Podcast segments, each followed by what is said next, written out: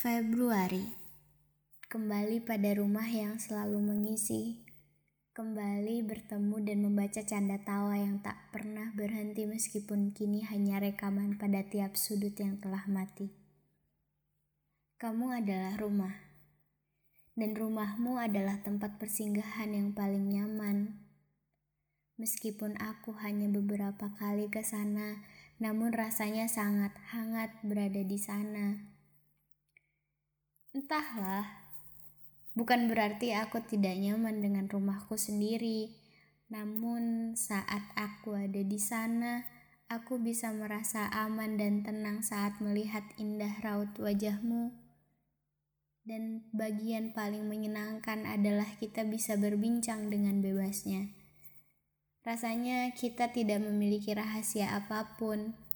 Aku bisa menjadi diriku sendiri saat bercerita denganmu. Bahkan sampai hal-hal yang tidak penting pun bisa jadi topik dalam obrolan kita. Hal-hal seperti itu yang selalu membuatku rindu akan kamu. Tapi kini kita hanyalah dua orang asing yang tidak saling mengenal.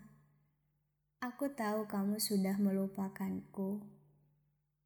Tapi Ternyata sampai sekarang aku malah selalu memulai untuk mengingatmu lagi dan lagi.